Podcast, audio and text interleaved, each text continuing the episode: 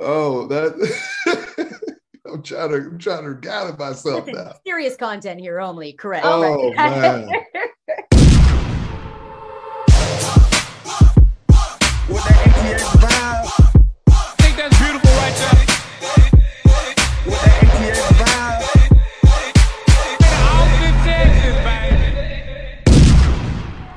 Longhorn Nation, we're back! All right, y'all. Welcome back to yet another episode of Fire the Cannon. I'm Megan. I'm Rocky. And I'm Steven from Fanatic Perspective. And we are Fire the Cannon. Welcome, everybody. Season 4 already. We are rolling. It is game week, y'all. And who better to start game week, Texas football game week, than the Fanatic Perspective. Steven, welcome. You all know him from his YouTube channel. You know him from his social media at Fanatic Perspective. Welcome, Steven. Everyone knows who you are. Remind them who you are. Absolutely. Megan, Rocky, thank you guys for having me on. Steven, Fanatic Perspective. We are growing on YouTube. We cover Texas football. I'm a huge Texas football fan. This is all about fan engagement and us learning from each other. That's why I love, you know, interacting with you guys and so many folks on social media as well. As you mentioned, Twitter, Instagram, Fanatic Perspective. You know, I cover NFL as well, Cowboys football, get into some MMA and boxing here and there. But Texas football is really our home. And it's game week, y'all. I'm excited. Game week. I just got my game nails done. I'm showing you on the camera. I got my game nails done. Megan always has her nails done. Let's go. Let's go. Listen, it's a ritual. The players have theirs, right? We I attended a Texas X's event this past weekend, and the O-line was there. It was awesome to talk to some of the guys. And Babers had asked him, oh, so what's y'all's, you know, what is your ritual? What's something weird that you do? And Hayden was funny. He was like, always put my right sock on first. Hayden Connor, have to put my right sock on first. And I was like, all right, he's done it since like middle school or something. And I, you know, as much as we laugh about that, I go and look at it and I'm like, well, shit, I do a lot of crazy stuff too. Like I wear my cape. People know the cape, you know, my Battle of Gonzales flag as a cape. But if we lose, I wash the cape. If we don't lose, it stays dirty. It doesn't get washed. So the goal is to always have a filthy cape at the end of this season, but been a little too shiny for my lake. Yeah, you washed it a lot last year. Sorry. Too much.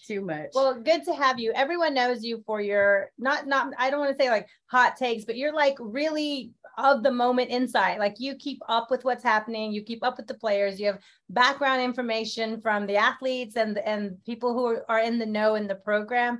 How did you get involved? Because some people don't know. How did this come about? You said you're a fan, but how did this come about that now you are a Fanatic Perspective? I know, just the community, the Texas football community is very, very strong. And I think after, I hate to say this, but my glow up as a YouTuber was really after the Maryland losses back to and people looking for, I started calling it group therapy, you know, because we've had a tough last few years as Texas fans. And so collectively, it's just a safe space for us to, you know, not just vent and complain and be negative, but talk about the team, right? And things we want to see from an improvement standpoint, praise that people deserve, things we've lobbied for as fans, and really kind of grew into really covering the team outright and celebrating wins when we got them, celebrating new hires. And I think it's really resonated with players, fans inside the program, or people inside the program, staff, that we've made genuine connections with. And that's all we try to be, is just really genuine. We do emotional reactions after games, which are really, really fun. But we've always tried to be respectful. And I think that's why we've, you know, people have really resonated with us over the last few years. Yeah, man, I've got to say that's one thing I really love that you bring to the table. You know, a lot of folks know I try to not be negative Nancy. We get enough of that with our fan base. And that's one thing from the first time I heard you, from the first time I saw your tweets, like you keep it upbeat, like you're real, you don't bullshit, you keep it real about things, you break things down, you take a really level-headed analytic approach, but you also like you keep that positivity. You're not just there to harp on stuff, you know, and I think a lot of folks tend to get caught up in that sometimes. And yeah, so I think that's a really wonderful thing. Something that really stuck out, you know, we were kind of laughing about this earlier. You're not afraid to call other sports commentators out on really terrible takes. You know, we had a Sharp. Tell us a little bit about the Sharp Sports interaction that you had. I mean, I thought the way that you called things out was brilliant, but tell us a little bit about that, man. Absolutely. So last week there was a video that was released. It was a lot of people had a lot of takes after Quinn Ewers was named the starter, and the way it was done, Sark not necessarily announcing it immediately. It was more so John Bianco, which led to all these conspiracy theories, which led to, you know, tweets and message boards. And those are things I expect, especially from rival fans, you know, Texas fans that are listening to this. That's the type of stuff you expect, right? Like talk your shit, whatever. Like, I don't care. Right. Whatever. But when people that cover this sport nationally, right, and people that are supposed to be, you know, really more so truth tellers in terms of what things are going on and having some sort of insight, I thought lines were crossed, and I saw some disingenuous things that hadn't necessarily been said about Quinn Ewers in particular. And I decided to call out. And one of the reasons why I decided to call out is because I've seen Sharp Sports make really good content. And I've seen him say certain things that are accurate and grounded in what he's seeing with his own eyes and things of that sort. I never wanted to call anybody out to say, hey, why don't you like Quinn Ewers? Or why don't you think Quinn Ewers is going to be successful? You are more than entitled to say that you felt like Hudson Card gave Texas a better chance to win. You felt like, you know, Quinn Ewers is not that guy or whatever. My issue was not with that and the outcome of, oh, this is going to result in Texas not having a good season. My issue is how you got there. My issue is when you start saying things that are completely unfounded, like NIL. Because we can play that game with a lot of different kids. That is not unique to Quinn Ewers, and that's teams. And a lot of teams, right? When you start saying that, you know, so and so didn't practice well or didn't play well, and that goes against the grain of every single practice report we've seen, every single thing we have seen, whether it's open practices, whether it's the spring game, that's just flat out misinformation. And it needed to be called out, in my opinion. There's a time and a place. And I let a lot of stuff go. I really, really do. You have to.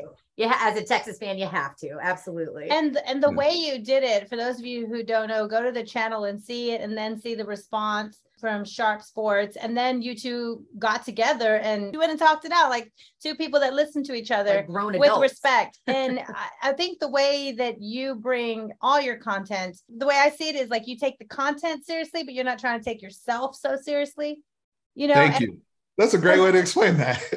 I like that. Like, you're having fun, but you're doing something real. And so, like, we know Fanatic, fan is short for fanatic, right? And you want to be a fan, but we're also fanatics. And sometimes we get emotional about it, or we get defensive about things. Or when I saw that video, I was kind of screaming that at the guy, the things that you were just calmly dropping. And I'm like, see, that's how we're supposed to do it. And I'm like, where the hell did you get this about? And you're like, okay, so I didn't see that either. And the way you said it was productive. And I'm sure you gained respect and followers that went to him, people that maybe didn't watch his video and thought that was what was happening, when that's not at all what was happening with the story of Quinn Ewers. We're going to see it a lot.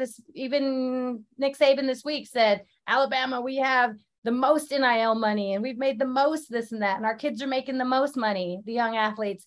If they go 15-0 this year, no one's going to say NIL. If they lose one game, people are going to scream, is it the NIL money? Right. I mean, it's a silly argument that has nothing to do with whether or not an athlete can produce on the field. Right.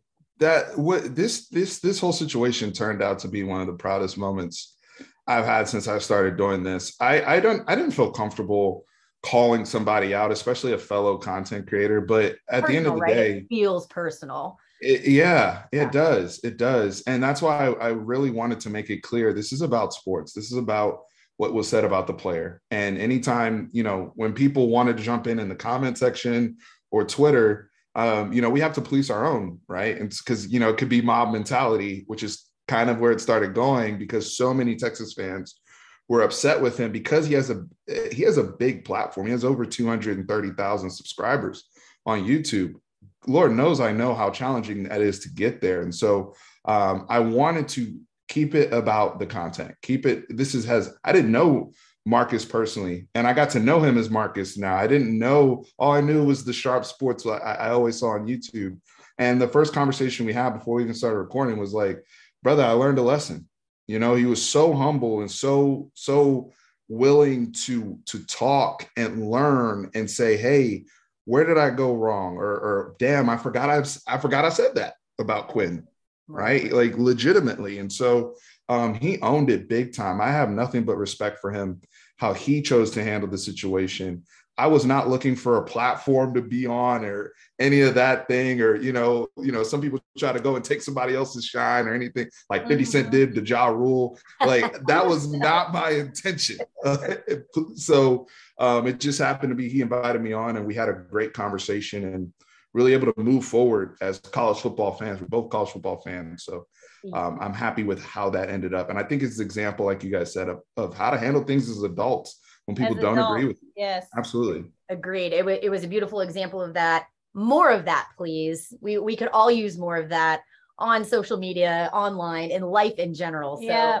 Well done for sure. Okay, so we said it earlier, it is game week. But first, before we get into it, because we're going to get into it, it is game week. Megan, what are you wearing to game week this week? Listen, if you aren't geared up in your home field advantage and home field apparel, you are not ready for game week, y'all. It is the most comfortable retro designs out there. Soft ass t-shirts. They are so comfortable. Great designs. And right now, if you drop the code FIRE12, that's FIRE12, you get 15% off of your first purchase. So get geared up. You got time. You throw that in now. You can get it by game day and look fly as hell. So. And remember, it's all not just Texas. There's all your schools. So if you're listening from another school, don't worry. You can get your Aggie gear. You can get your Tech gear.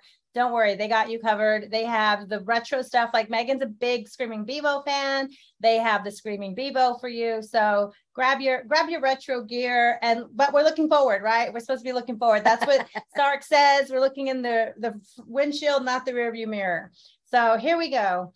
It is game week. And we are excited. Amen. It is game week. We have a game this Saturday, 7 p.m., DKR Memorial Stadium. It's on LHN, so if you don't have the ESPN Plus app or Disney Plus or Hulu Plus or all the things, message your buddies who have it and use their login while they're at the game, because why are you not at the game?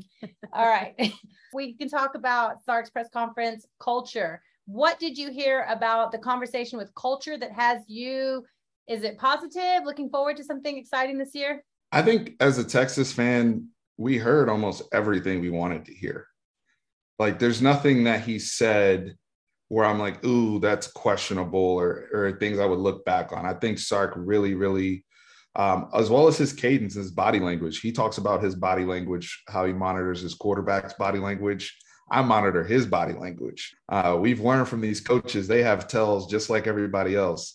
And he seemed very, very confident, right? He seemed like he would genuinely meant about the bonding, you know, and all the experiences and not just the whole team, but I thought the position group aspect is big, because you want these groups to take pride and hey, we're all competitors and we have one common goal, and that's to beat, you know, the Warhawks of Louisiana Monroe, right? But at the same token, we want to grade out as the best group on the team, right? Like, so when you guys start developing a competition within the game, right? You know, that camaraderie there. We want our offensive line to take pride. We want our defensive line to take pride.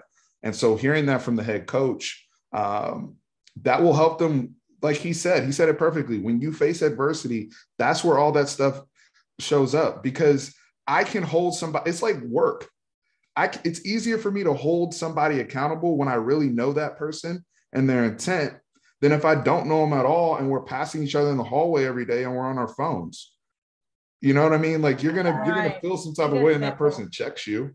Right. And that's really, we had a lot of coworker type relationships last year, right? And so when stuff started hitting the fan, people are blaming each other, and there's no guys aren't, you haven't even come into my heart, right, as a friend or any of those things. So hearing that for me was awesome from the press conference. I love it. I love it. So yeah, let's drop in on Sark's clip. I think it gives a lot of insight, and I love what you said about his body language and how he's talking, the cadence of his voice. So let's drop in on that clip real quick and check it out. All right, here's Sark from the press conference. You mentioned it, accountability, coming from the heart. He talked about love, the new developed culture.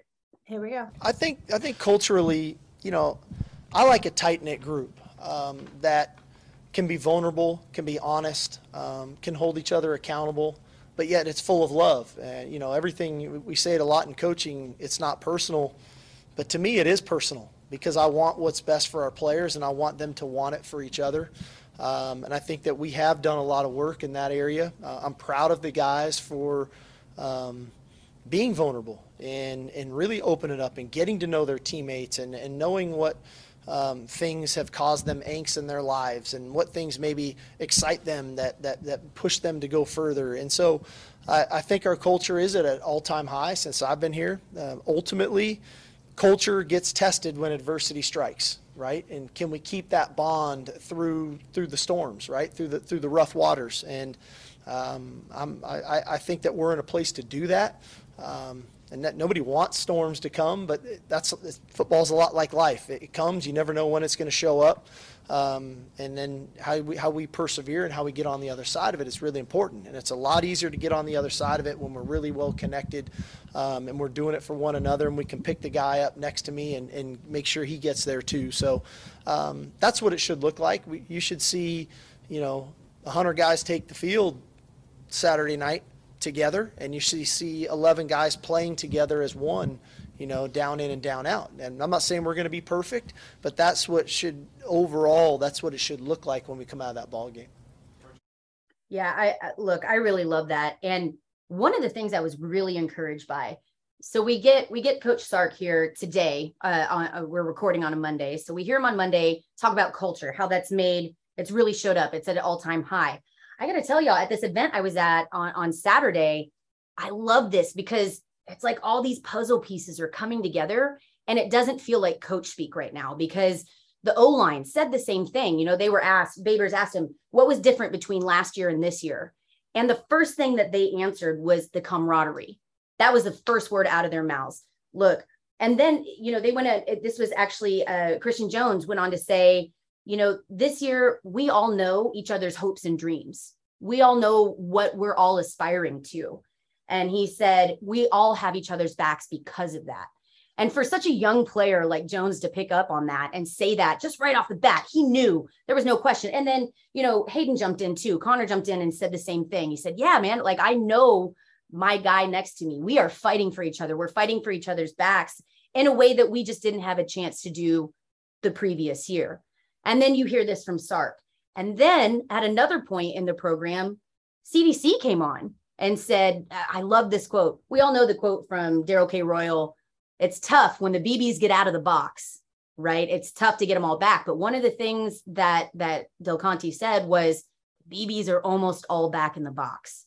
Mm-hmm. And this to me is all these little signs of saying, look, we're there, we're close. We're doing all the right things instead of focusing on just coaching or just facilities or just this one aspect that Texas as a whole, as an entity, has been known to do in the past. They're really starting from the ground up. This is a foundational issue that we had, and this is getting built from the ground up, and it starts with culture. And I'm really encouraged by what I'm hearing, what I'm seeing, not just from Sark, but from, you know, our fearless leader, CDC, from the players, from young players, from senior players. I mean, this feels a little different. This feels a little different. Do you get a vibe that feels different than last year?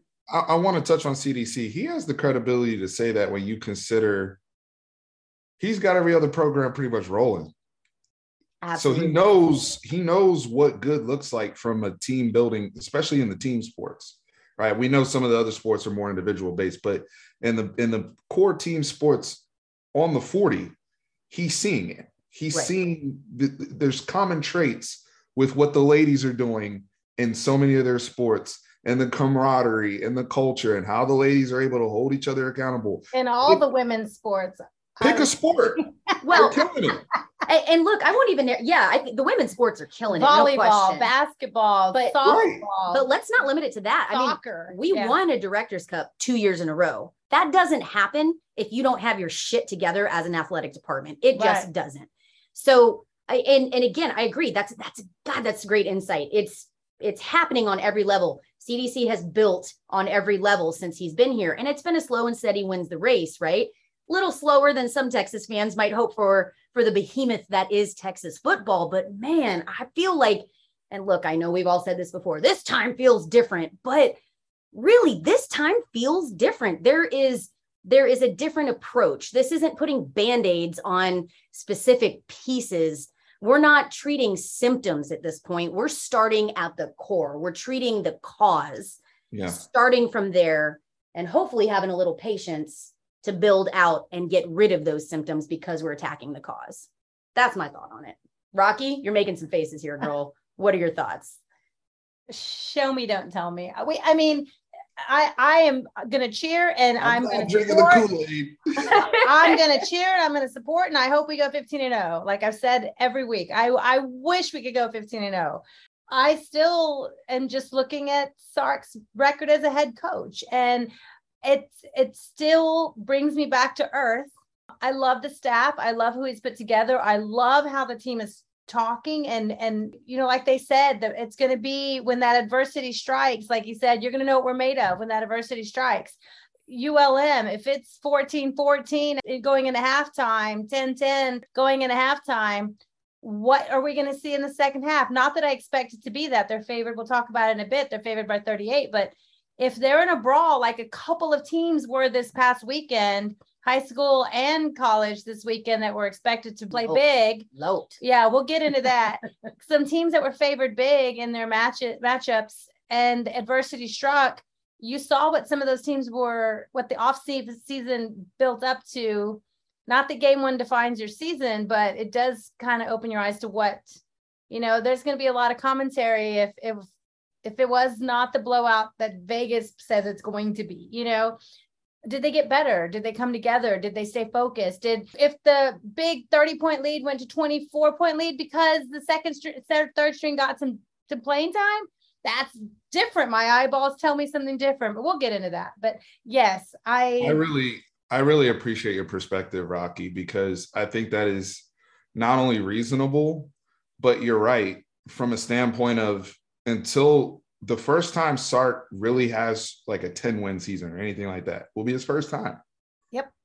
Like he hasn't shown that. And so I think that is a fair question. And when you combine that with a youth movement that is happening, and I agree with what Megan just said in terms of that core being built and them starting with that, those younger guys. That's why she mentioned the offensive line and some of the quotes that they had there in terms of what they're trying to build. But we've heard these things before. That's why, you know, it's not necessarily coached. I mean, we felt good before under previous. Have we felt good before? That's what I'm saying. I feel like it's always don't drink the Kool-Aid. Okay, I'm going to drink the Kool-Aid. Ah, shit, I choked on the Kool-Aid. Yeah. Oh, look, man, we felt incredible going into 2019. Yeah. I mean, coming off of Sugar Bowl, you couldn't tell a Texas fan anything. No. And with what we thought that, you know, those teams would be. 2020, we're the most experienced team in the Big 12 coming back, even with COVID and with the new coordinator. Big 12 year. And then 2021 was supposed to be another questionable Big 12 year. And other teams took advantage of it when Texas didn't. And we know there needed to be a clean out of the culture. There, when there's a new head coach, there's a new culture, there's a new staff, there's new requirements, there's new styles of play. There could be players that just don't fit this style. Whatever the combination of all the reasons are, we have 35 brand new players to campus out of our 85. And at the end of the day, they're going to learn and grow together. And that's one of the points that Sark made today in his press conference. This is not the team that went 5-7 last year. Texas Longhorn football program may have gone 5-7 last year, but this 85 group of 85 is not the group that went 5-7 last year. A couple of new position coaches, but overall a pretty consistent staff and a consistent head coach. So now we get to see they did the transfer portal, they did the a pretty solid recruiting class. these are his guys that he brought in to fit his system. Yeah, I would agree with that. Look, I understand all those arguments. I do. And I will be the first to tell you, I am the worst about like saying, oh, I'm going to stay level headed. I'm going to not drink the Kool-Aid. I'm going to be super chill. And then my God, at the first hint of anything good, I've lost it. I've lost my damn mind. I'm wearing my burnt orange glasses. I've got my giant foam fingers on, pointing them at people's faces, right? Like I get it. I'm the worst about that. But, you know, again, I want to go back and look at, let's look at the social side of this. Let's look at the deeper pieces, the foundation. And I'm seeing all the right things, the culture change, the not just focusing on fixing symptoms or addressing symptoms, or like Herman never had a problem again with recruiting at, you know, we'd have these incredible classes because we've got these amazing 5-stars coming in at the specialty positions, right? But there was fundamental issues elsewhere. And in not just one other area. Culture became a problem, clearly. You know, we had issues with the O-line, obviously. D-line was questionable at times. We might have one or two breakout stars, but there wasn't that consistency. And yep. I think we've seen a real shift with this staff once they got past having the worst hand dealt to them of being hired on during COVID and having facilities being redone and not being able to connect with their team. And then going on, right? Like, a lot of odds were stacked against him. And now, Rocky, to your point, we're at a point where pretty early in a coach's tenure, we can say most of these guys are his guys because he Mel Tuckered the shit out of this. He went in, cleared out a bunch of players that weren't buying into the culture necessarily, and got guys that are his. So Jimbo Fisher, no excuse, right? He's on his 5th year. These are all his guys because of recruiting and the way that they're coming through. Sark, similar situation in the sense that like in his 2nd year, 3rd year, you wouldn't normally see a coach have all his guys there, but he wrecked shop. He cleaned things out, brought a lot of folks in and recruited well. So I'm seeing, to me, I'm going to choose those little nuggets of positivity and say that I think we've got those building blocks there where we haven't had them before. I hope we do. Yeah. I love the facial expressions. Listen, well, my thought is, and we'll get to this game in a minute, but Nebraska, Northwestern, we will get to it. Listening to the announcers in the game, half the players were transfers. The offensive player of the year for the such and such conference is now on this team. Like, and we know they have their QB. We'll get to it. But they were also transfer you. They were also trying to rebuild and stack up and bring in who they thought were bits and pieces, experienced seniors or graduating transfers from other places to Nebraska to clean that up. And we'll get to it. We'll talk about how they align with Texas. We'll dive into that. Yeah, we will. But first, we do get back to it. We have a game this weekend, ULM. The University of Louisiana at Monroe. They are the Warhawks. Warhawks. Say it with authority. I like it. Warhawks. That's aggressive. I like it. So it's like war. I like it. We got War Eagle. Kind of like Gamecocks. We got Warhawks. Fighting cocks. Yeah, I love it. All right. If you had a chance to dig into that roster, that team, where you at? So very interesting program because Terry Bowden, you know, who's been all over college football, is one of the older, more experienced coaches in all of college football. And we know the Bowden family very well. He is experienced always seems to be the word that follows the Bowden name, isn't it? I think they're just born old. Is there such thing as a young Bowden? I don't think it's. It's like the Benjamin Button family. Yeah, like they come out 47 years old and just age with a playbook. Oh, that.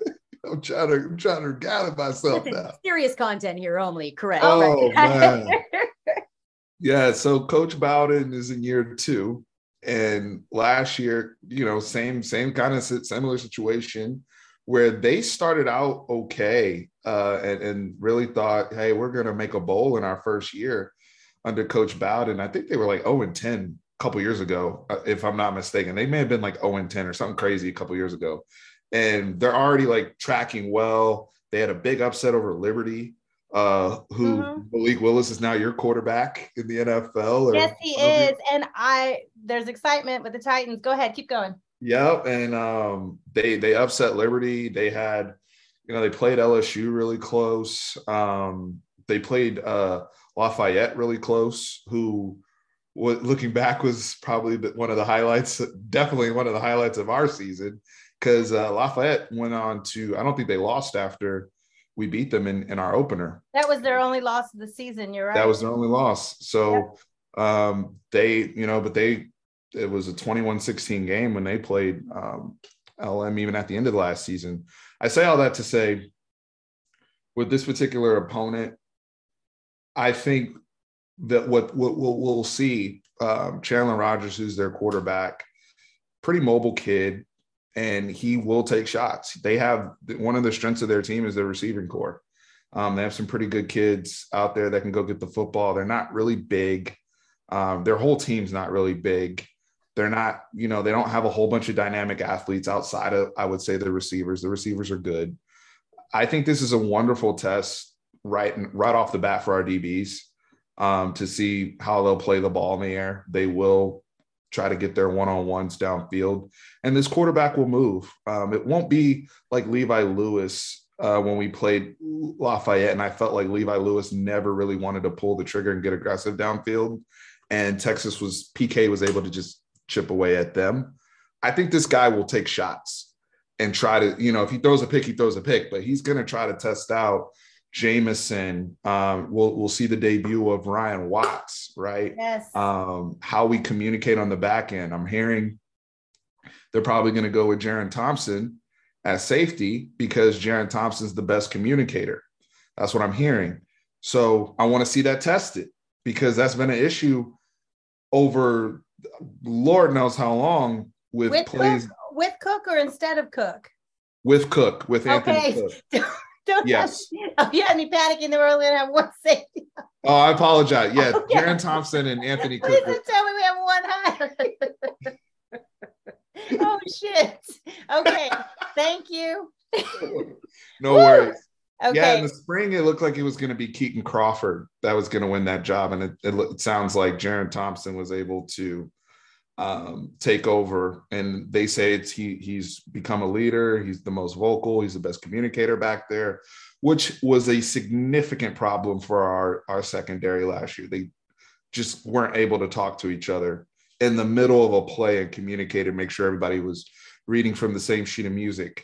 So if we have that back there and we're playing a team where their strength is their receivers, they want to push the ball down the field, that's a great test for us. I think we'll hold up great against the run against this team just because of their size and some of the challenges they'll have. They have good running backs, but I just don't know how much space they'll really have to run on us. I think the test will be for the DBs playing the ball in the air. And then defensively with ULM, I like their linebackers. They're very, very active, and they're going to blitz. And the first thing I want to see in terms of Quinn Ewers is I want to see him get hit. He hasn't been tackled in a long time. Yeah, we want to see him respond, right? You know, the first lick you take, you know, how does the ball come out after that? You know, again, we're going to talk about Nebraska later, but that was something that, in my opinion, impacted that football game. Absolutely. Quarterback play.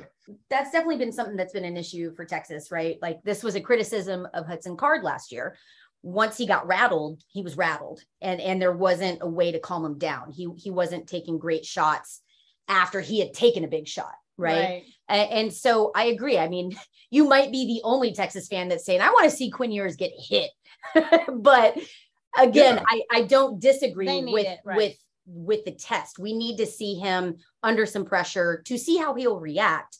Now, this is another thing that I've said too. And Rocky, I think we're in agreement here. Are we? Okay, I think usually. Okay. Yeah. She's like, I'll be the judge of that. Yeah, maybe not this time. I don't know. But that's one thing that I'm hoping to see just from fans in general. Recognize that Ewers is still young. He is a true freshman, technically.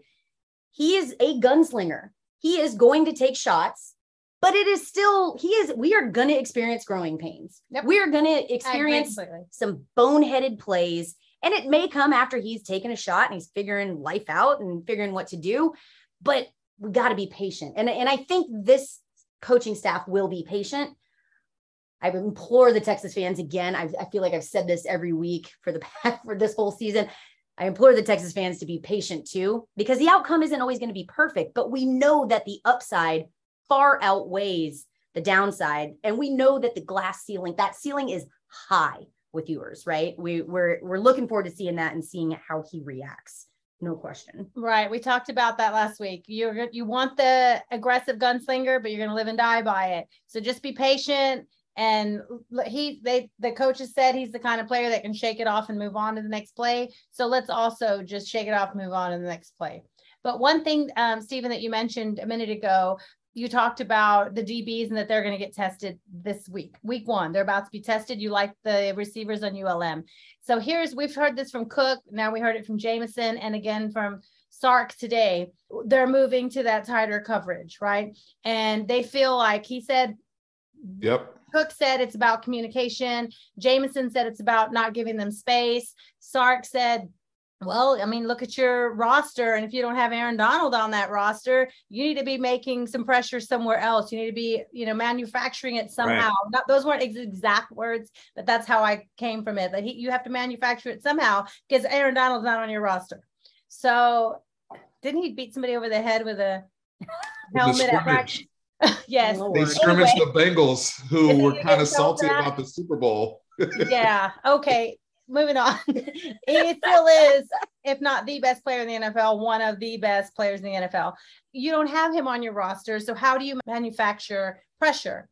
And we know that has been a huge point for Texas. People want to see the number of turnovers or forced fumbles or things like that. But even getting the QB to have to scramble and throw it away, that is a huge success for pressure. So let's look for things like that, having to throw under pressure, having to scramble, having to hand off or just not go with what they had planned. That to us would be an improvement in generating pressure. What do you look for this weekend to show that the team has improved with this tighter coverage, that they are creating pressure? Pre-snap for me, especially since I'll be at the game. I know pre-snap, I'm going to be looking at body language big time. Are they communicating? Are they talking? When there's any type of motion, anything that's happening pre-snap, does it look like everyone is just aligned? They say 70% of the battle on defense is lining up correctly. And that's something I don't know how many times over the years, even, that was something that really went bad under going back to Todd Orlando. Was pre-snap, you would see guys scrambling just to get over to line up because they run out on the field. Lord. We had 10. One was running out. We subbed somebody when we weren't supposed to sub somebody. And it makes the players look bad, right? Or the players are supposed, somebody's supposed to communicate this call. And so just seeing that alone, I think, we'll at least, okay, this is what PK is looking for. That's number one. Number two is the same thing you just said, disruption. It comes in all forms. I do want to see an uptick in terms of the numbers, from a sack perspective, interceptions, all those things, but disruption across the board, especially against a team like this. If they're going to take shots, it's one thing if you're like, we couldn't get a whole bunch of picks today because the quarterback was being very conservative, checking down everything and wouldn't really give us anything to try to get, right? But if they do, y'all need to be coming up with some plays. Yes. I'm sorry, but brothers over here beating their chests on Twitter talking about don't throw at me and all this type of stuff. Well, I know, Coach Joseph, Coach Gideon, all of them going to be challenging. Hey, ball's coming your way this week. Are y'all ready? Let's get, because they will. Here's my thing. You can't tell me, and just because I said I like the ULM receivers doesn't mean that they should give us problems. Oh, thank you for clarifying that. Thank you for clarifying. Just because I like them, they're strength of the team. They're good. Those guys, some of them are all conference returning players. However, y'all practice every day against Xavier Worthy. You're practicing against people all over. When Nair was there, you're hearing good things about Casey Kane. You guys practice against Jatavian Sanders, you're practicing against Brennan Thompson, who could be an Olympian if he wanted to. All these people that are like track stars. So I don't want to hear you having problems with the ULM guys because you guys are used to, and we heard them having success against those guys. I love that. That's a great point. Iron sharpening iron. Right. And that perfect practice makes perfect, right? Texas is at an advantage because who they are playing against every day in practice, who they're up against, those matchups every day are high caliber players. And that's not to knock ULM. That's not to say, you know, they can't have playmakers, but if we're just calling a spade, they're different kinds of athletes. They may have their moments, but it should not be a consistent win on the one-on-one battles.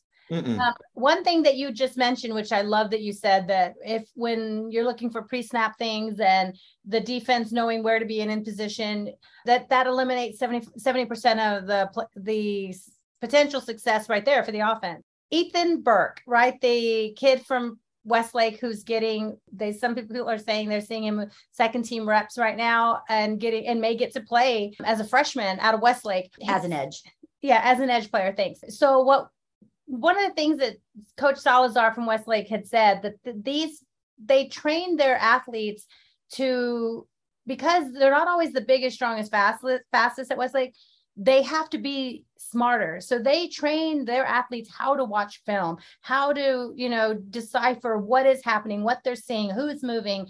And he said a lot of times players like Ethan Burke can eliminate 75% of what's about to happen before the snap happens. And that's why you have players, super smart players like Ethan Burke, who I hope we get to see play well this year. That's why we have players like that who going to be successful. And if the entire coaching staff is already doing that now with the communication and the film study, you are an advantage when the ball snaps. And I'm excited that you said you're looking for that pre-snap stuff, because it does eliminate most of the things that could happen. And then you're already, hopefully, odds are you're in the right position to make a play. Absolutely. We want high IQ people play fast.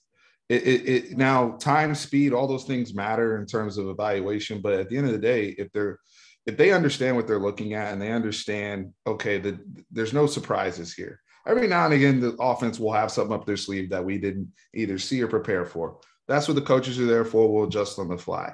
But down by down, play by play, we have to be able to be on the same sheet of music, playing as fast as possible, even if we have to simplify some things. And that right there is so key, especially somebody like Ethan Burke. The other thing that Ethan Burke has is, the size is a skill, and he's 6'7". You can't teach that, and so that alone, you can be disruptive from a certain standpoint just off of his ability to understand how to leverage his size, which I'm hearing could be very, very disruptive, already just right off the bat as a freshman. So, and when exciting. You send 6'7" running in the right direction, that helps too. Small detail. Make sure they're running in the right direction. Side note, and my background as a rugby player, right? I had one coach say I didn't make whatever select team because the other girl was faster than me. And I told her, and I said, well, she's running in the wrong direction, but she just got there faster. Like, what was the point of that? Anyway, so yes, speed helps, size helps, strength helps. But when you know which way you should be going. Oh, yeah. That matters. All right. So let's. I love it. A little bit of shade at the end. I won't call that coach out from Kansas City West Select. I won't call you out. Hey. Anyway, I love it. Your loss. All right. So that was like 20 years ago, and it still bothers me. It's stuff. I love that though. All right. So let's grind your gears. Yeah. So let's look at. So as we go into this new season, Stephen, we want to ask you, what does success look like for 2022? And on the flip side of that, what does lack of success, or some may say failure, look like coming off a 5-7 season? Give us your points. What does success look like? What does a failure look like for 2020? So this takes us back to Rocky's point about show me. This is where this is really, really relevant, because my idea of success may not align with other Texas fans based upon what we've seen over the last 12 years, and also based upon where we're going in the future, and how we're trying to build this thing, you know, to be stable, not just to be one-hit wonder.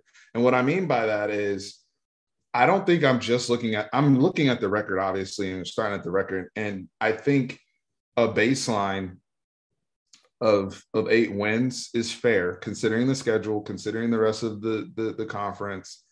And, you know, you only leave the state of Texas 3 times this in these 12 games. It's a crazy schedule this year. It's 7 home games.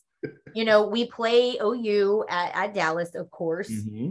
It's a really odd year. We have to drive to Kansas twice. And they'll fly. I have to drive Baylor to Kansas at home, which could be for a spot in the Big 12 championship game that weekend. Could be Texas Baylor competing for a spot in that championship game. We get them at home. TCU at home, which is, you know, always a thorn in the side, even if I know they go up and down, but they're still, they have it out for Texas. There's, yeah. Well, we've got sweaty GPAT on our side now, so yeah. Hopefully we'll take advantage of that. They even want to play even harder. I don't know.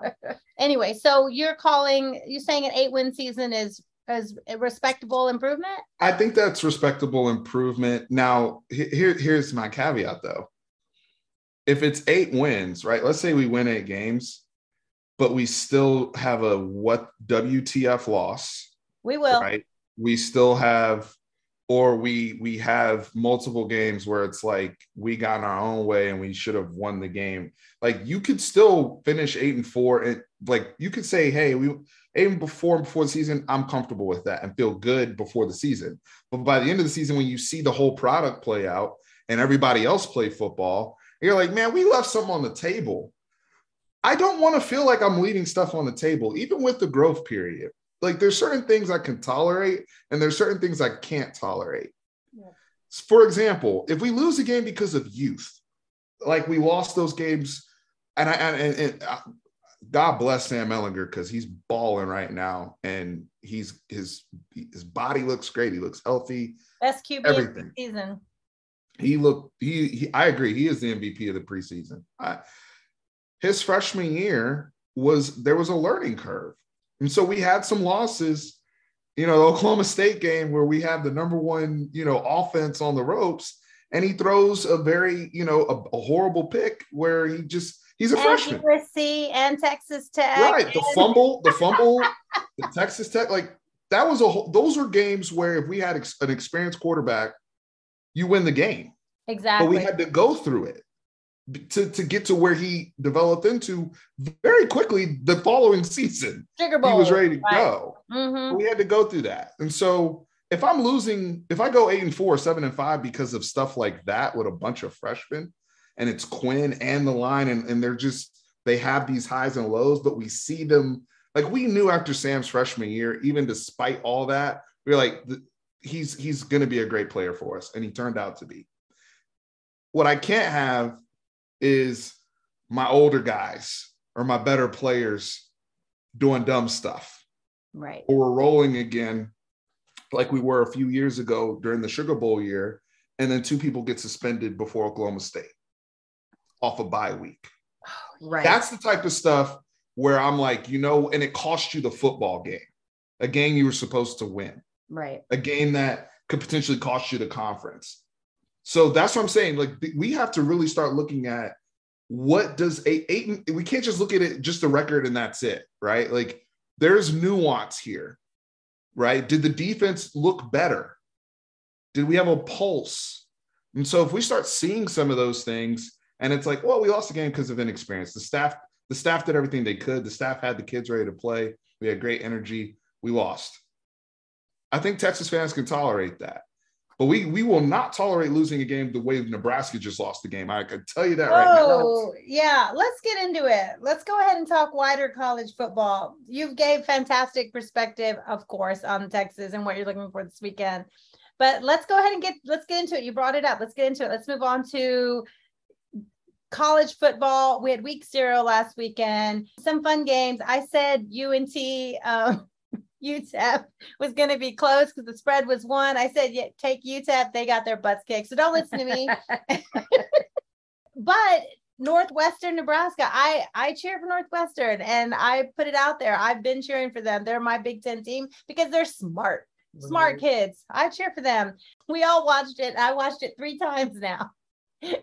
What did you take away from that game, Nebraska, Northwestern? The Nebraska thing, you mentioned it earlier. That's the scary part for me as a Texas fan. That's what's holding me back from being through the moon excited about things. I'm ready to enjoy the journey. I'm ready to enjoy Quinn Ewers. But what you said earlier about once that first game happens or the first sign of adversity happens, Nebraska's been notorious recently under Scott Frost for losing close football games. And then watching that game, we all, because there wasn't that much football on, we all got to kind of hone in on them.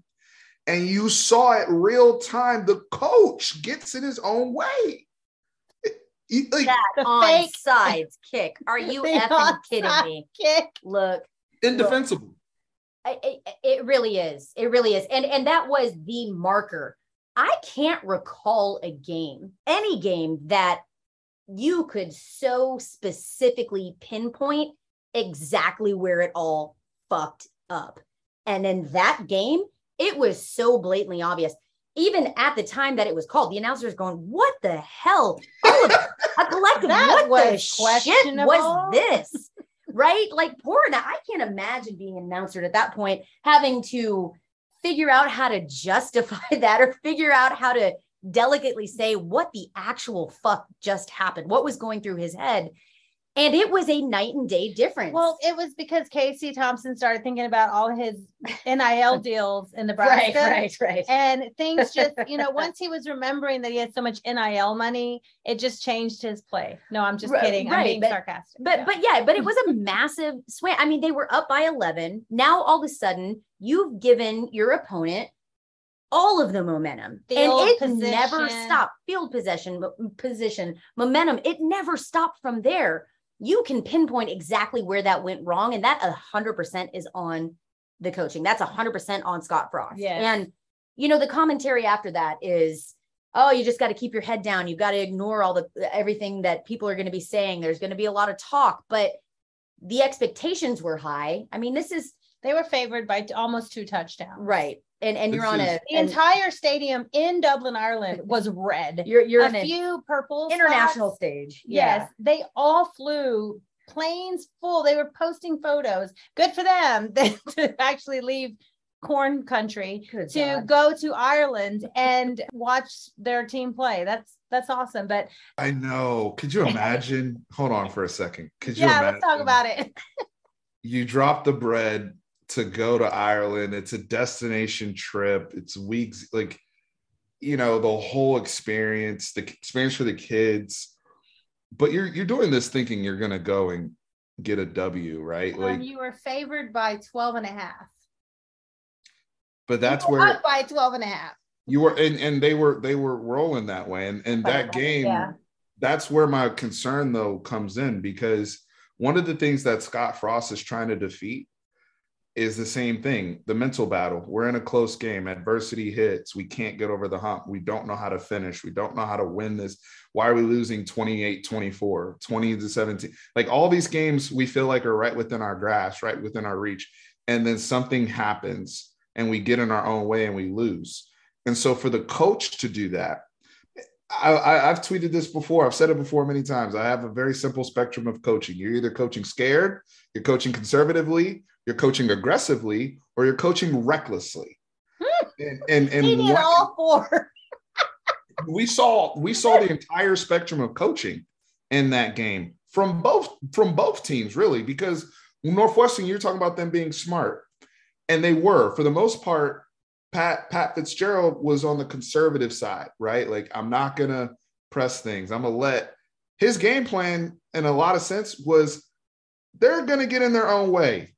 So let's not screw anything up. We're not going to fumble the ball. We're not going to enter. If we don't get our first down, we're going to play the kicking game. If you can keep it in a possession against Nebraska, you'll win. Well, you will win. And his theory was proven correctly. But he almost got too scared because his quarterback was hot. The Northwestern quarterback was on fire, and he kept taking the ball out of his hands so that they wouldn't risk a sack or a turnover. And I felt like it was kind of giving advantage to Nebraska. But then I have Mr. Frost over here being crazy reckless for no reason. Right. Well, Megan and I were talking about the improved O-line of Northwestern. Remember? Absolutely. Yeah. I mean, the O-line showed the F up for Northwestern. There's no question. And look, I don't know. I'm so torn on Scott Frost, right? I look at him and I see these idiotic decisions like that onside kick, right? But if you go back and look at his coaching, I think Nebraska did this thing that schools, especially big schools that perhaps, are missing some of their old blue bloods that are missing some of their old prominence, right? They make this knee-jerk reaction based on emotion. But if you go back and look at Scott Frost coaching throughout his tenure, he takes risks. He makes crazy decisions. And at a school like UCF, it works, right? Sure. At a school like that, that's a small school that I'm trying to be a giant killer. Yeah. Right. You're not expected to go in and have these 15-0 seasons. The pressure of that expectation, the weight isn't there. That's a great point. So you can go and make these batshit crazy calls. And when you do it on a team like that, people go, what brilliance. Oh, how much fun is this guy having? How fun are these calls? But then you try to transition that and translate that to a school, a blue blood like Nebraska, where, all the emotionally, all the things lined up. Scott Frost is he graduated. He's the golden boy coming home. It doesn't line up. And we really only had one good year. Scott Frost really only had one good year at UCF, right? And Nebraska goes, oh, God, he's perfect. Yeah. Bring him in. But that's like bringing in. You're not a G5 Herman anymore, though. Right. And that's how you have to. It's like bringing in Tom Herman. But you're in the big leagues now, kid. Like, this isn't, you can't make these crazy decisions that people love and love these emotional ESPN 30 for 30 stories, right? Like the sob stories and oh, look how crazy this season was, the anomaly. You can't coach like you're an anomaly when you're at a school like Nebraska. And it's such a mental thing. That's why our head coach today spent so much time at the press conference not talking about football. Yep. We're talking about all the other stuff. Bing, bing, bing. Because he's trying to solve a mental challenge. And that's what Scott Frost, because to Rocky's point again, we heard the same things preseason about Nebraska. We got all these transfers. We got all these guys. They beat us out for O'Shawn Mathis. They took Marcus Washington. They took Casey Thompson. They took Trey Palmer from LSU, and he was balling. Like, you see all these new faces out there. But when adversity hit, they did the same thing that they've been doing. You could feel the anxiety in that fourth quarter through your TV screen for Nebraska. You could have cut it. You could have cut it. Off with it might be because all the computers were down and they were just giving away free beer and hot dogs and French fries, and then eventually free gin and tonic, because apparently apparently in the beer cup, they ran out of free beer. They started giving away gin and tonics. That is the difference between Europe and America, straight up. Our computers are down. Take free shit. We want you to have a good time.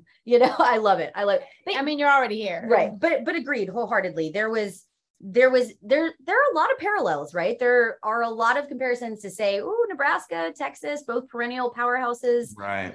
Been down on their luck. Who have a similar record since they left. No doubt. Yeah. There's a lot that you can compare. I mean, shit, Nebraska's playing with our quarterback from last year. So throwing to our wide receiver. Yeah. Trying to get that spark. That's why how Sark handles the beginning of this season is very, very, we have to, because Scott Frost in one game lost all his equity. Right. With the only thing he can do is beat OU now, really, in my opinion. They're gonna have to beat OU in Lincoln to build back some of that goodwill that he felt. They were saying some crazy stuff out of camp. Our linemen are throwing up 20 times in practice. Yes. Macho bullshit. Yeah. And then you go to. Well, and again, that shit works when you're at a small disruptor school. That kind of stuff, that kind of mentality, that kind of like, look at what we're doing. That works at a small disruptor school. But ultimately, the proof is in the pudding when you're at a blue blood. And when it comes through, I just don't know that Scott Frost's coaching style is ever going to grow and adapt to be at a school like Nebraska at that level.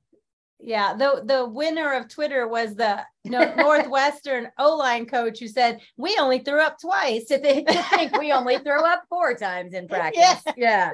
I love it. Oh, it was amazing. Throwing shade at Nebraska thinking, oh, because we threw up 100 times, we're tougher. No, you're dehydrated. So to compare, look, yes, there are a lot of parallels, a lot of comparisons between Texas and Nebraska. I think that is something that has given fans pause and makes us go, ah, shit. But look, ultimately, I'm going to do my glasses half full thing here. Scott Frost, again, I feel like is a disruptor coach. What we are seeing from Sarkisian right now, that's not disruption. That is building culture from the ground up. Now, look, we can get 5 games into the season. I could be completely effing wrong. That is very possible. But from what I'm seeing, this is the culture, and the way that Coach Sark is going about things is very different than the way that Frost is going about things. I agree. And I think one of the things too, where I compare and contrast them, I'll put it this way. I'm not worried about Steve Sarkisian doing dumb shit like that. I haven't really seen, the craziness there, but where anxiety can set in for me with Sark early on, what happens if you get up, all of a sudden you just jump on Alabama? What are you going to do? Right. You jump up, you come out and you get up like they were doing to a bunch of people last season, where they were jumping on people like 2 and 3 touchdowns. Ugh. And then you're slow to make adjustments, or you have fatigue issues. If we start, and then the kids in their mind start saying, here we go again. Are they going to catch us again? That's where I worry about Sark. I don't worry about him in terms of all that macho. You would never hear him say, my lineman throwing up 20 times. Like, I don't worry. He's an adult. That's one thing I've grow up 20 times. He's an adult. I love it. Well, since you mentioned that about finishing games and the difference between last year and this year, we heard Sark in his press conference say the difference is that the staff knows each other better, like the play calling, the training, the game planning. The staff knows each other better, which they say should make a difference. They watched film and game from last year and said, this is where it turned. This is where we started making mistakes, or where we started losing control of a game. They watched the film and they watched it with the players and learned from that. And then he also said that the players have more confidence. They're playing with more confidence. And that could be coming from being in the same system for another year, or, the camaraderie and community that they've built, experience, they're all a year older, all the combination of things. But at the end of the day, the team feels like they're playing with more confidence. And the combination of those things is why he feels like they'll be able to finish stronger than they did last year. So hopefully that's what happens. I do want to say one quick point. Yeah. Actually, two. First point is what you said, because that's my biggest concern. So at this point, I'm more so on the show me side. I want to see how because I know Sark. I know he's always going to be over-prepared at the beginning of the game, and he's going to jump on people. I want to see. The only way I can know for sure that the culture and all the things we're talking about have changed is when they get in those situations, if they're finishing versus allowing things to go crazy again, and then they start turning against one another. Even if they have a moment, but they don't turn against one another and they're able to stay in line, that's great. Here's point number 2 in terms of if we're talking more schematic, and because a lot of people, even Grinch and Lincoln Riley last year, they figured out what Sark was doing. And then you see Sark in that when he's stressing a little bit and he's crunched down and he's got his play sheet up because he's a mad scientist over there, but sometimes they can get frustrated. Terrible at poker, great at football. The biggest person to help with this is Gary Patterson. To me, this is where Gary Patterson comes into play. I love that. Gary Patterson, if our culture is good the way they say it is, even with the staff, he really shouldn't be as involved as we think on a day-to-day basis. He has to let them coach, or else they're going to feel like they have a big-ass shadow over their head the entire time. Maybe they do, maybe they don't. I don't know. But when I heard that Gary Patterson was going over scripting and how he was adjusting encounters to Sark, that opened my ear. because Gary Patterson can say, hey, this is humming right now, but I know that defensive coordinator over there, and here's what he's going to do to you. So just so you have a heads up, I think that helps make Sark a better coach. I love that. Yeah. And so that's where I think Gary Patterson in those meeting rooms can help with just some of those tweaks so that we don't all of a sudden stall out completely in a third quarter, and we're able to kind of make our own adjustments and navigate the defense better. Last year, Sark was able to get some solid points on Patterson's defense, but for the last several years, Patterson's had Texas number and been able to shut them down. All right, so let's move on. This weekend, we have college football, not just Texas, but all across the country. It is officially week 1, right? So let's fly through. Here's some games that I wanted to talk about, and I want you, Megan and Stephen, from Fanatic Perspective, to give us your quick takes on the spread I'm going to give to you.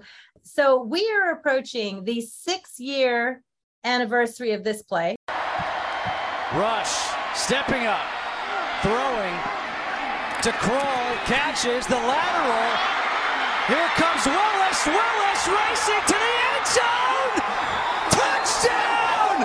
Oh! That was Central Michigan's massive upset at Oklahoma State, and we're approaching 6 years since that game. And the reason I bring it up is because guess who's back in Stillwater this weekend? Central Michigan. The spread is 21.5, and you remember Cooper Rush, Cowboys quarterback. They beat Oklahoma State at Oklahoma State. The spread this week is 21.5 for Oklahoma State. What are you seeing? So I out of respect to are they the Chippewas? The Chippewas, yes. Listen, my Michigan teams, but yes, they are the Chippewas. Out of respect to the Chippewas, amazing feat they pulled off 6 years ago. I don't see that happening again. I just think this Oklahoma State, they did lose a lot on defense, but getting Coach Mason in there to replace Jim Knowles, who headed to Ohio State, great promotion for him. Derek Mason has a lot to prove himself as a DC under Gundy, and they're going to try to ramp things up with Spencer Sanders and his, his 11th Big 12 season, or it seems like. But I do have the Oklahoma State's Cowboys covering this. All right. Look, I have to agree with that. I don't see anything right now. Now, look, Gundy is always up for a few letdowns, I guess. He's consistent and he fits Oklahoma State well, but he's, in my opinion, never going to be the coach that just takes it all the way. But he's damn consistent and he's elevated that program. All of that being said, I don't see it being anything crazy. I definitely think that Oklahoma State takes this, and I think they cover. All right. I agree. Oklahoma State pulls away late. It might be interesting in the first half, but it won't be in the second half.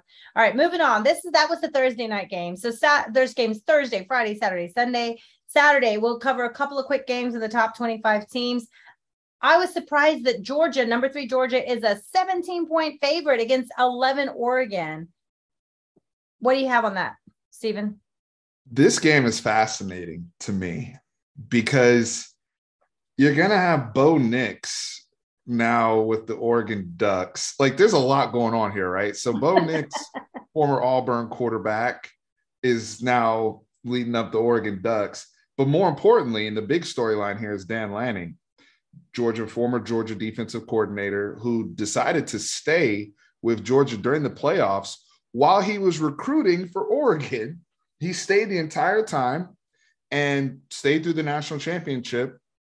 And now he's going to be going head-to-head against Kirby Smart. And so this Lanning Bowl situation is what I'm calling it, the Lanning Bowl. I think it's going to be very interesting. He's first game as head coach, Bo Nix in the building and all these guys. I actually think Oregon's going to cover the 17. This is the same, it's the Oregon team, last year under Mario Cristobal, I get it. They did go into the horseshoe and pull off an upset and won outright. So I think Georgia's going to win by 2 scores. I just think that it'll be probably somewhere around 14, 15 points. I maybe sound crazy, but I got Oregon covering the 17. All right, Stephen, if you sound crazy, I'm going to sound crazier. I'm taking Oregon in this game. I think Oregon comes outright? In. Outright. Oh, I think Oregon comes in. They're hyped up. I think they've got chips on their shoulders. All of them. All their shoulders covered in chips. They have something to prove. I don't think Oregon's going to make a huge splash ultimately, but this first game for them, I think they're going to come in. They're going to go. They're going to wreck shop. They're going to take everybody by surprise. I take Oregon outright. Oh, I'm opposite both of you. Georgia's going to roll. And because Oregon, new staff, they've recruited well, but they're going to start all over just like every other school. New culture, new schemes, new this, new that. They, like I said, they may play well. Georgia's will roll. They've been too consistent with their entire staff, and they've recruited even better than Oregon. So I'm going to roll with Georgia to cover, win and cover. All right, this is the one I like. 23 Cincinnati at 19 Arkansas. In my opinion, 19 for Arkansas is actually kind of low. I like Arkansas. I don't like Arkansas. I think they should be ranked higher, unfortunately. They are only favored by 6 at home.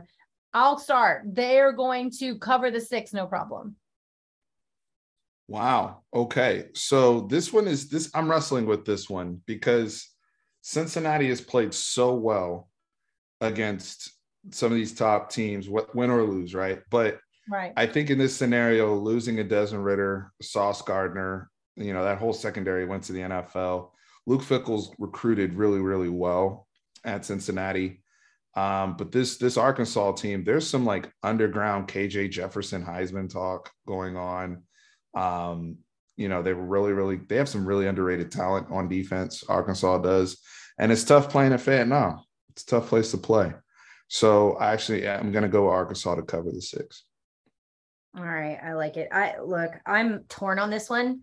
I hate picking Arkansas for anything ever at any time, just because I'm the worst gambler ever. And I feel too much. My soul hurts too much to say anything positive about Arkansas. But look, I got to agree with y'all. I think Arkansas at 19 is low. They are a team on the rise. They've been showing, you know, all of the signs of doing the right things and stepping up. And I think Arkansas is going to be a contender in the SEC this year. Yes, they are. They're going to be A&M. I hate to say that, but I think they're going to be there. So I think this is going to be a really entertaining game for 3 quarters. And then I think Arkansas runs away with it. I think they cover and win. Good call. All right, moving on. So we all agree cover and win Arkansas. I have 24 Houston at UTSA. The reason I bring this game up is because, one, Texas plays UTSA in week 3. Jeff Traylor, last year, 12-1 regular season, lost their bowl game, finished 12-2. But the reason this game matters, the spread is Houston -4 at UTSA. So giving UTSA the field goal at home, they're about a touchdown favorite. So Jeff Traylor, was voted one of the top 10 hires in all of college football for head coaches by ESPN.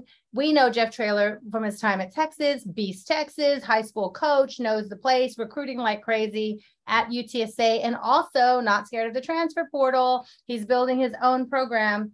Here's what I love about UTSA, bringing back a senior quarterback, Harris, who had over 3,000 yards last year, bringing back their leading wide receiver last year, Zachary Franklin, and on defense, their safety, who communicates and runs the entire backfield, Rashad Wisdoms, bringing back him, their leading tackler. That kind of leadership, not only does UTSA cover, they win outright and upset Houston. UTSA. So I'm picking Houston. I hear you. And I love it. I love the whole thing. I'm going Houston on this one only because UTSA and Jeff Traylor's a fantastic coach, but I think when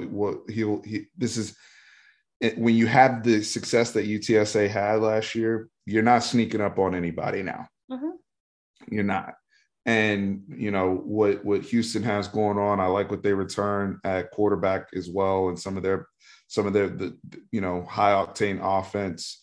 We know what Dana likes to do over there. So I'm picking Houston to win this game. I'm actually going to pick them to cover the 4 points. Brandon, if you're listening out there down in San Antonio, you covered them along the wire podcast. Please do not kill me, sir. I love it. Listen, I want to pick UTSA. I do. I want anybody associated with UT to do well. And I think it boosts Texas's chances and strength of schedule if UTSA does well. All that being said, Dana Holgrenson, who always reminds me of those like ridiculous hats that you buy that already have this stupid hair sticking out of them. Like, why does he look like that all the time? But look, I think he holds up. I think Houston, you know, Stephen, you said it exactly right. They're returning too much experience. They know who they are as a team.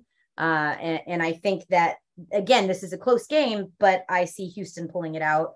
I'm going to say that they cover as well. I think it's Houston by a touchdown. All right. Y'all are going to owe me a bottle of wine when UTSA wins that game. Go Roadrunners. All right. A couple more games real quick, and then we'll get to Texas. Top five matchup, week 1, believe it or not, 5 Notre Dame at 2 Ohio State. This game is on ABC at 6:30 p.m. Saturday night, same time that we'll be at the Texas game. This is where ESPN Game Day is at, of course, top five matchup. This is what shocked me. This is a top five matchup, and Ohio State is favored by 17. Oof. I had to double check several places to make sure that was right. They are favored by 17. Do they win and do they cover, Stephen?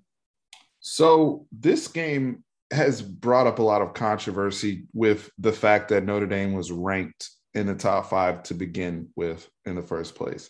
And I've heard so much scrutiny in the college football community over, because of Notre Dame, because of, how they are, blah, blah, blah, and boosting them up there. You're losing a Brian Kelly to LSU. They're going to be breaking in a first-year quarterback and all of the things that come with that. And then on top of that, everybody's so high on Ohio State with all the firepower they have offensively. Marcus Freeman, now the head coach of Notre Dame, I don't know if a lot of people remember this. He was a captain at Ohio State as a linebacker, and he was one of their better players the years we were actually playing Ohio State, Texas back in the mid-2000s. So Marcus Freeman – his former Buckeye going against his alma mater. I mean, for his first game as head man. I'm starting to feel this whole nobody believes in us energy from Notre Dame. I feel like a lot of people have been like just writing them off. All this talk about they don't deserve to be in the top five. You got the first-year quarterback. It took y'all a while to get to your quarterback. All this type of stuff. I don't think they're going to beat Ohio State. I think Ohio State just has too much. But that 17 points and a 2-5 matchup is disrespect. It's disrespect. That's disrespect. And so for the culture, Notre Dame needs to cover. You have to – for the culture, y'all got to cover that. All right, Megan. Yeah, look, I agree with you wholeheartedly on the disrespect point. I think Ohio State comes in. They have too many returning guys that know what the fuck they're doing. Ohio State, again, as much as I love to hate them, they're still Ohio State. And it's at the shoe. So yeah, I think they have too much returning, too much experience, and too much firepower to lose this game. But I agree. I think Notre Dame, again, is playing with that chip on their shoulders. So I take Ohio State, but I don't think they cover. All right. I think, like you said, they're in at Ohio State. I think they win and cover. It's just too much. Notre Dame has too many questions. So if I had to put money, I wouldn't put money on question marks. I would put money on what we know, and Ohio State we know is good. Then that justifies Notre Dame shouldn't have been ranked in the top five. And they'll probably get booted all the way to 6. All right. All right. So you just mentioned Brian Kelly left for LSU. He is hosting Florida State Sunday night. So Florida State, thank you to Deep Rickings on Twitter, because I was like, Duquesne. It's pronounced Duquesne. Thank you. I admitted I didn't know how to say it. Thank you for telling me it's pronounced Duquesne. Florida State rolled them 47-7. And now Florida State's taking what they think might be momentum because they beat up on nobody into LSU. LSU is only favored by a field goal, so it's a flip 'em game. What do you have? Who wins outright, because it's pretty much an even game. This is probably the hardest game for me. I feel like I've said that a couple times, but honestly, this one's hard because there's nothing I can take away from Florida State beating up on Duquesne. I and it was a rainstorm. There's nothing I can take from that game. LSU, we still don't know who's starting at quarterback as of right now. I mean, Brian Kelly may play both. Who knows what he decides to do? He has a lot of talent on defense, but a very young defense. So and Mike Norvell, they're looking for some sort of splash over there at Florida State to try to get momentum back. In tight situations like this, I tend to go with who I think is the better coach. And so I'm a lean LSU, home opener, Brian Kelly's debut. Even though it's not the signature win that you would think it would be maybe 5 or 6 years ago, beating a Florida State, I still think that matters. And I think, LSU also has some playmakers on the outside who are as good as some of the guys in the country. And him being an offensive guy, I'm going with Brian Kelly and LSU to win this game. All right, Megan. Yeah, look, I don't disagree with anything that you said. What I will say is I think this is going to be one of those games that on paper looks like it's going to be a crazy, yay, FSU and LSU together. What a pageantry, exciting. I think it's going to be a blah-ass game. Yeah, it's going to be boring. I think it is. So with that being said, I agree. Look, FSU, we were watching them. They don't seem to have a ton of support recently. Stephen, like you said, they're trying to hype up and find their identity and find their support. I got to agree. Brian Kelly, with all of his fake Louisiana accent, I think he pulls it off. But I think it's a boring-ass game in the process. So LSU in a very meh game. I agree the game will be meh. I wouldn't be surprised if Florida State goes in there and wins it. Why not? I'll say they come in and win. Why not? Who cares? All right. Who cares about it? Hey, LSU spaces and radio shows, that's not a reasonable fan base. So if he loses that first game, especially with him being a Yankee, All right. Okay, so let's get to Texas. Texas, 7 p.m. University of Louisiana Monroe is at Texas. It's on LHN. We talked about this earlier. Texas is favored by 38 points. So I saw a stat today on LHN that showed Texas actually in the past so many years has won their home opener by the second most points in the country. Like we blow out home openers. After that, that's a different statistic. But Texas has a history of blowing out home openers. What do you see? That 38 is big. It's a big number. You have a freshman debut for a lot of kids. I still think that number now, depending on with the injuries and stuff. At one point, I thought we could potentially start 7 freshmen or sophomore on offense in this game. I don't see that being as high now with some of the guys that have missed so much time. But all that being said, I think Texas covers this 38 points. I think Texas will cover. And the reason being, I hadn't mentioned it yet, and I was saving it for this. I love what Jeff Banks is going to do in special teams. They're going to block some kicks. They were amazing last year. Now, and he's figured out this thing where I put track stars on the edge. Keelan Robinson. Freak the punters out. Keelan Robinson should have had more. There was one where they called an offsides on him, and he really wasn't offsides. He was just that fast. He now has Brennan Thompson he can do this with as well. So he's going to have – Jeff Banks has a lot to play with on special teams. So I think it's going to be an opportunity to score, I think, on all three sides of the ball. I think Overshown making his debut in more of a hybrid role and really just executing. I think these kids want to come out and get off to a good start, get off to a good vibe, knowing Alabama's behind them, but knowing Alabama's behind them in a good, positive way.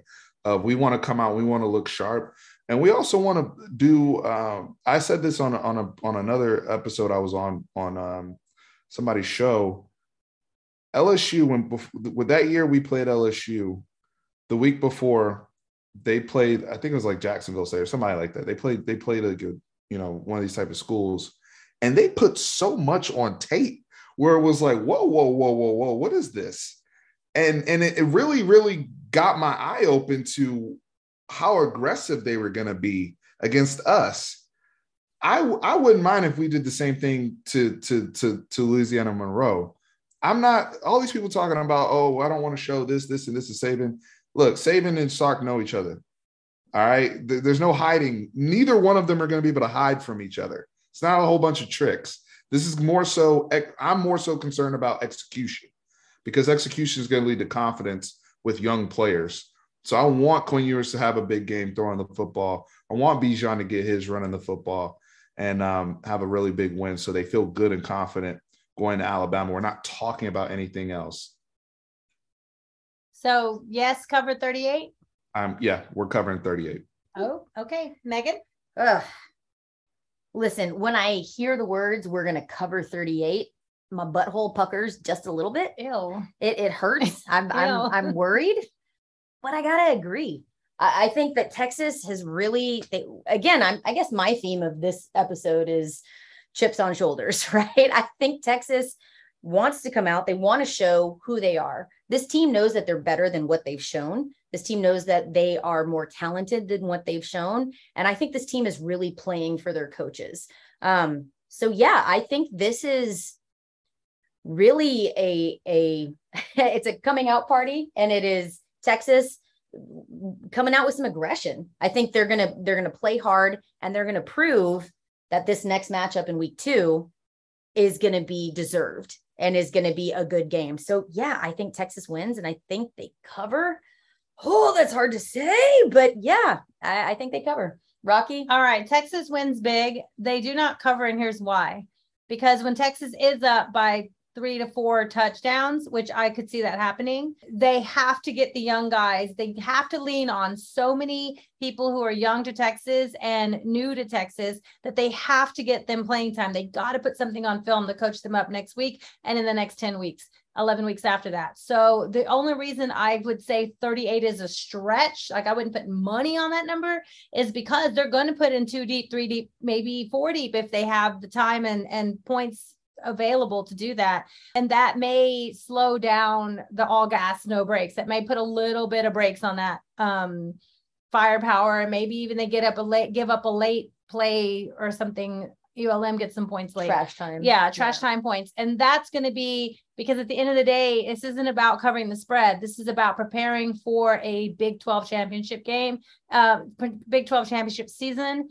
And you don't do that by keeping your starters out for no reason. You got to get the younger guys playing time. You got to get different combinations, especially on the O-line, you got to get different combinations out there. And that's the only reason I see it maybe holding back, not because he's not still calling aggressive plays, but you just have a different level of athlete, a new level of athlete out there without necessarily the timing or things like that, where it may slow down a little bit, but not because they're not being aggressive with the play calling on both sides of the ball. I'm hoping defense can help with that though. We get a pick 6, get a fumble return, disruption. That goes back to the other thing we were talking about. Defense can get involved in there. I think there's a way you can cover that number, but they have to. I don't think it's going to be all offensive scores or without special teams or defense at least making a short field. Yeah. If that, I do agree there. The other thing too, to your point, is back in the day when we used to have openers like this, when the young players got in, they would ball. Like I want to get back to, like, we're not going to hold you guys back or treat y'all with kid gloves. What'd you say? When every game was 52 to 10. Like, yeah. But it was like, you know, Vince Young would get in and run for 2 touchdowns in the 4th quarter. Like we weren't like scaling back the play calling. It was still, we're still running our stuff. And that's what I would like to see. We've done this thing when we're blowing somebody out where we all of a sudden, you know, we'll put the kids in and then we won't run our real plays and just hand the ball off. And I'm like, Alabama and all these other schools never do that crap. Like they run their offense. And these kids deserve that as well. Run up. I would say, I have a question for you guys. Uh-oh. Yes. Do you think Malik Murphy plays in this game? Ooh, I like that question. He has 4 games that you can play him in. And I mean, how many opponents that would mean we went through Hudson Card getting a couple of touchdowns in there and feeling good, moving him out of the way now too. If I had to put money, I'd say no, but I hope the game is just flying so easily that midway through the fourth, he gets a series or two. That'd be great. Yeah, I think that we do see Malik in, but I think we're going to see him more in some wildcat positions, right? Like, I think we're going to see him as we're testing out, you know, we've got some scores up. We're going to try out some crazy plays. We're going to try out some trick plays because what do we have to lose because we're up by so much, right? So, yeah, I think I love it. Like, I wouldn't count on it. I certainly wouldn't put money on it, but I like the idea of Malik coming in and running a few trick plays just to get the real game feel, real game experience. I don't know. If you're going to put him out there, I'd say run an offense. Go out, put him out there to run an offense. That's my opinion. I don't know. We'll see. Well, hopefully it's just rolling for Texas that they can have time to make those decisions. Do you? And I only asked that question because I don't know if there's another opponent on the schedule where you can almost plan for that. Like, comfortably. Yeah. I don't. So at some point you do want to try to get some guys worked in when you have an opponent like this. No disrespect to ULM, but they don't have the horses to hold up for four quarters like that. So agreed. We'll see. All right. Well, it sounds good. All right. So let's wrap up. We made our picks for college football. We talked about Nebraska, Northwestern. We talked about the press conferences. We're ready for game week. One last thing before we wrap up. Today is Michael Jackson's, what would have been his 64th birthday. I know it's hard to pick because there's like 4 million great songs. Steven, what is your go-to? Like, oh, I want to hear some Michael Jackson. I'm going to play this song. Woo! You know, it's funny. I was thinking about making a thread of the top 5 Michael Jackson songs that nobody talks about that are fantastic. Mm-hmm. You take mine. I'm gonna be so mad about that. There's so many. The odds of having the same one. Yeah, well. I'm gonna tell you. I'm gonna say one that nobody's even thinking about right now. What? I was in the gym earlier today, and it came on the playlist, and it really got me through the set. And it's called "Leave Me Alone" off the Bad album. And if you remember the music video, and he's on the roller coaster. Cartoon one, yes. Yeah, cartoons, all the paparazzi. That was Mike kind of in his FU days to the media, which is now known as like TMZ and stuff like that. Leave Me Alone. That song resonates with me on a personal level. So that would be my off the wall Michael Jackson pick, if you will. Yes. Yep, there you go.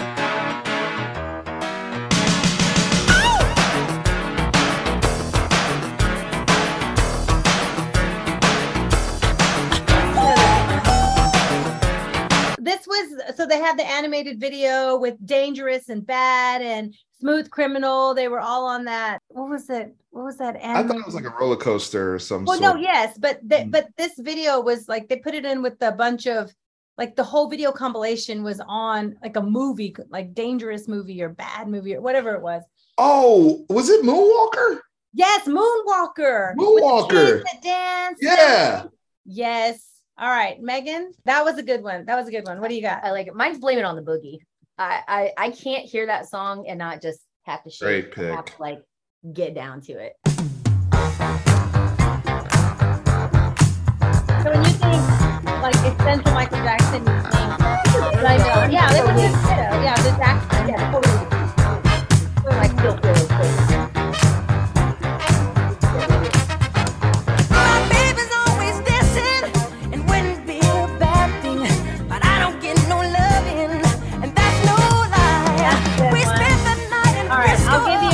That's a great one, Megan. This is mine. And I know this is one that kind of went under the radar. And it was that creepy one with Presley. What was her name that he married? Lisa Marie Presley. Yeah. Is that You Were Not Alone? Yes, You Were Not. Yes. Oh, this one. Oh, I love this song. Oh, man. It is this or some shit. No, weird. It was just another day is gone. I'm still all alone. Stop right now. You're not here with me. You never said goodbye. Yes, this to me, like, I have other favorites. Dirty Diana, Remember the Time, yeah. The Way You Make Me Feel. Like, I have my Michael Jackson top 10, but when I want to hear like just his voice, I go to this song. All right. That's the happy birthday, Michael Jackson. You would have been 64. Happy birthday. All right. I know. Creepo, whatever, whatever. All right. Moving on. Let's wrap it up. Well, tonight we had Fanatic Perspective, which is massive, huge. Thank you for joining us. We are so grateful. Everyone knows you. Everyone follows you. Everyone loves your content. Not only are we lucky enough to have you, we have so many great Texas guests coming up this season. Yeah, we really do. Look, we've been trying to pack this. We had Texas Homer on earlier. Fanatic, we've got you. We love you, man. We appreciate you. Thank you. Next week coming up for Alabama. Yeah, yeah. We appreciate you always being here. Trust, like anytime you want to join on, let us know you're here. You got a spot, my friend. But yeah, next week, please join us. We've got Mike Harge and Rob Babers of Ball Don't Lie. We are going to recap the ULM game and look forward to Alabama. We have Kyle Umlane coming on. We've got Kevin Dunn. We've got some former players, some current players, and some Texas families that are going to join us and a whole lot more. So please, y'all, stay tuned. Hit that subscribe button. Follow Fire the Cannon 1 on Twitter. Check us out on your favorite podcast network, favorite podcast listening. Check it out. Fire the Cannon. Give us a listen.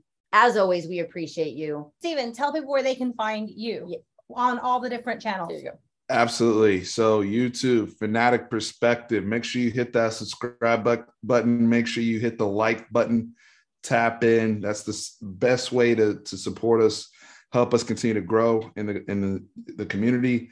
All socials, Instagram, Facebook, Twitter, you can find us at Fanatic Perspective.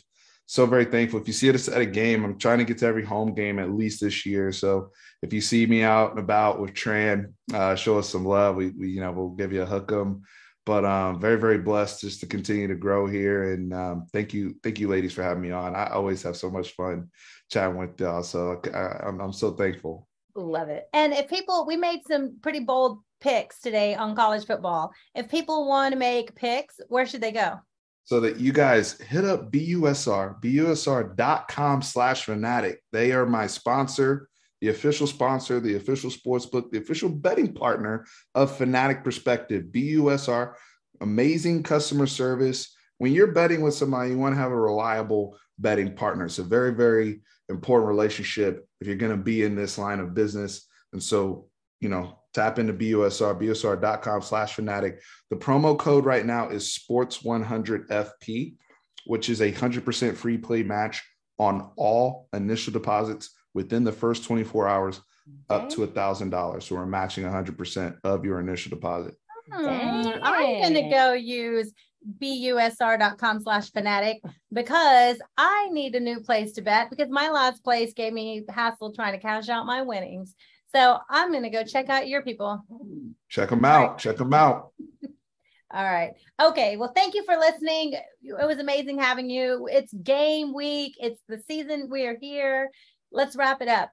All right. As always, y'all, I'm Megan. I'm Rocky. I'm Steven from Fanatic Perspective. And we are Fire the Cannon.